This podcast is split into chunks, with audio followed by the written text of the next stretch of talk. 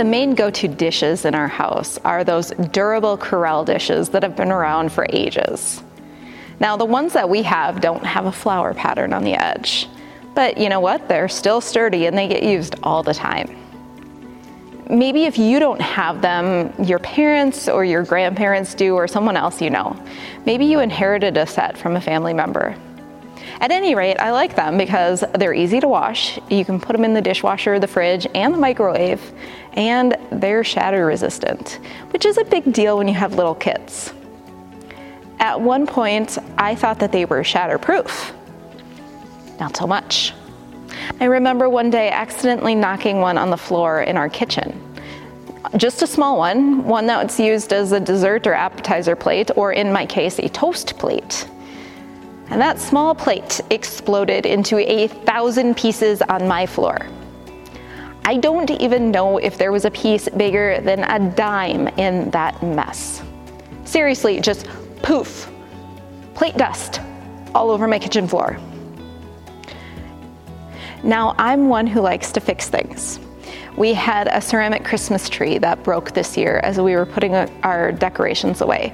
And instead of throwing it away like most people probably would have, I spent a good hour gluing it back together. At one point, I had to break it more in order to make all the pieces fit. Now, that seems kind of counterintuitive, right? Anyway, with that Christmas tree, I more or less fixed it, kind of. This plate, though, there was no fixing this plate. It was just done. It was destined for the garbage. I may be able to fix some things reasonably well, but a magician to make plate dust into a plate, I am not. What do you do when you feel like your life is shattered, broken beyond repair? Sure, there are some things that we can fix. There are some things, though, that just can't be. Not by us, at least. The word that came to Jeremiah from the Lord Come, go to the potter's house, and there I will let you hear my words. So I went down to the potter's house, and there he was, working at his wheel. The vessel he was making of clay was spoiled in the potter's hand, and he reworked it into another vessel, as seemed good to him.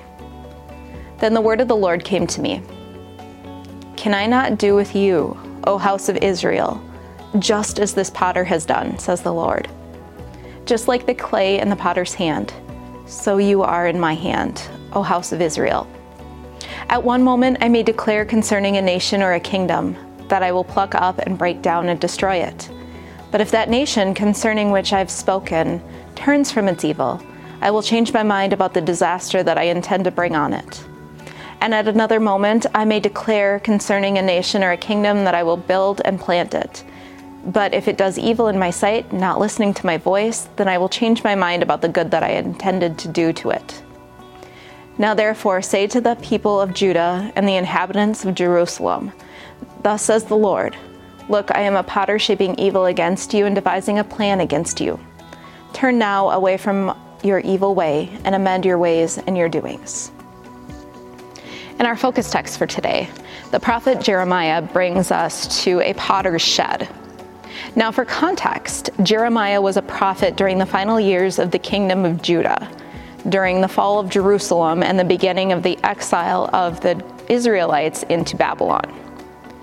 So, Jeremiah has seen the people of Israel turning away from God and turning to idolatry. In this text, God sends Jeremiah to a potter's house this is a place where pottery is made. Pottery during that time was used for everyday life. You had jars and bowls and storage containers.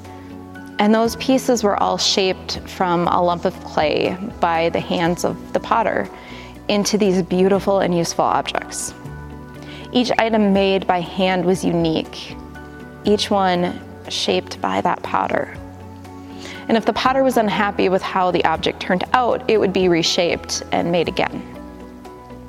And God said to Jeremiah, Can I not do with you, O house of Israel, just as this potter has done? Just like the clay in the potter's hand, so are you in my hand, O house of Israel.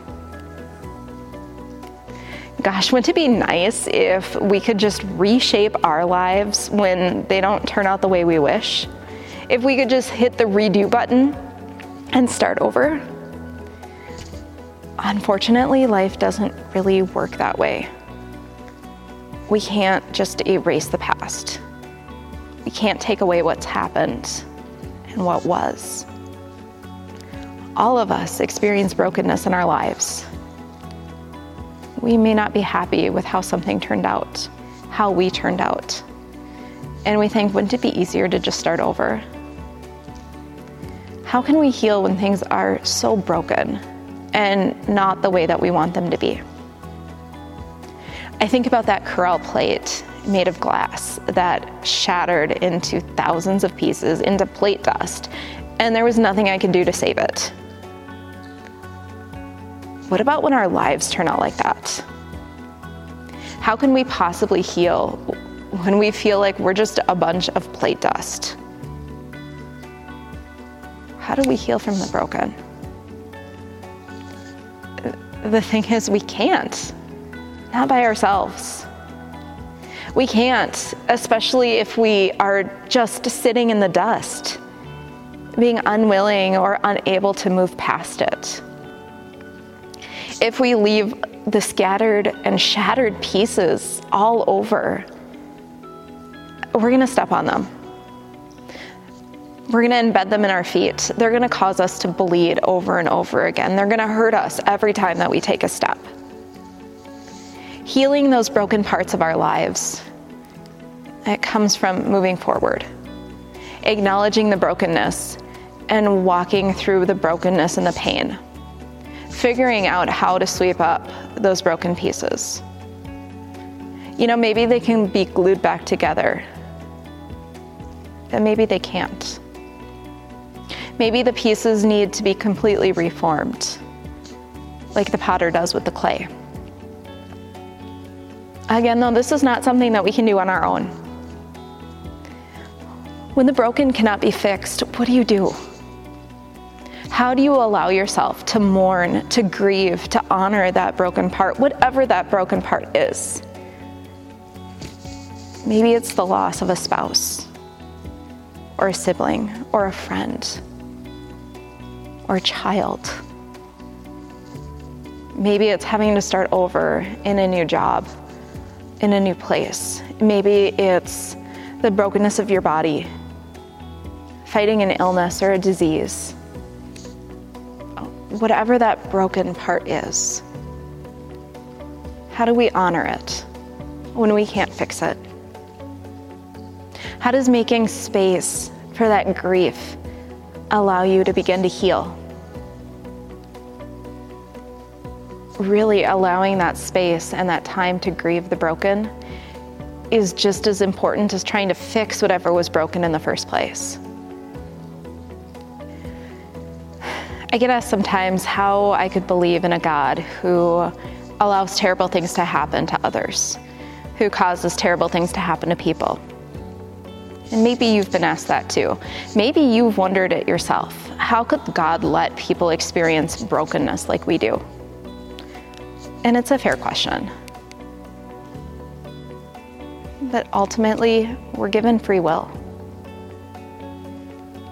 We get to choose what we do what we believe, how we live our lives. We get to choose whether or not we believe that God gives us these things. We get to choose to listen to what God is calling us to do. Or, you know, we can also choose to ignore God and just do our own thing and hope that it works out in the end even when we listen to what God is calling us to do, it by no means guarantees a life of ease and wealth. Be nice, but that's not how it works. Life is just complicated. We all live, we all die, we all experience brokenness.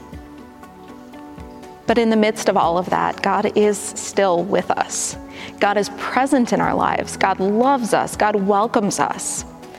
And I am a firm believer of how God works through the brokenness that we experience to show us God's love and mercy and grace. God works through all of us to reshape us when we're broken, when we need to be reformed.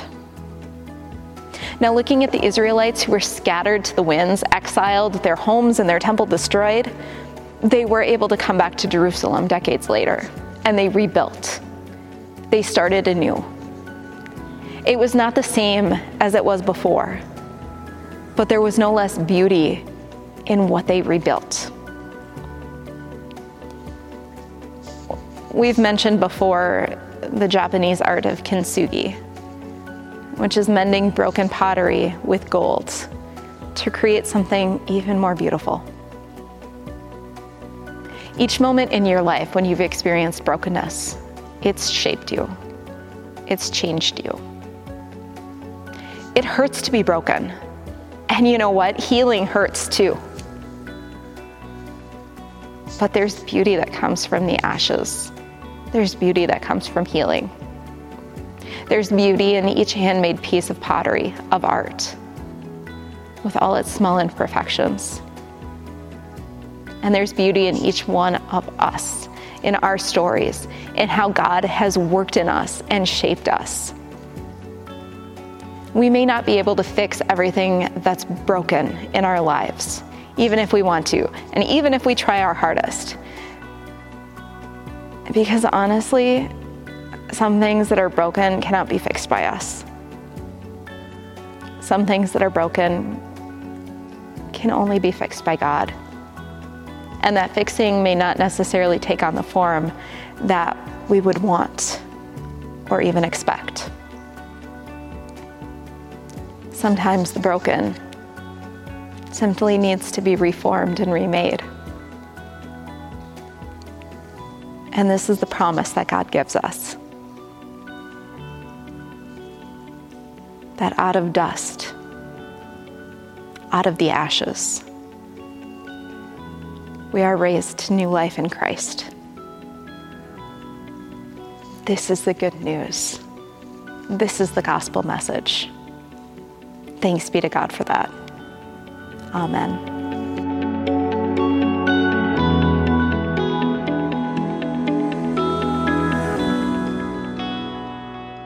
During the next few days, I encourage you to go deeper into the message with these two reflection questions. First, think of a time when you have felt shattered. How did you rebuild from the brokenness?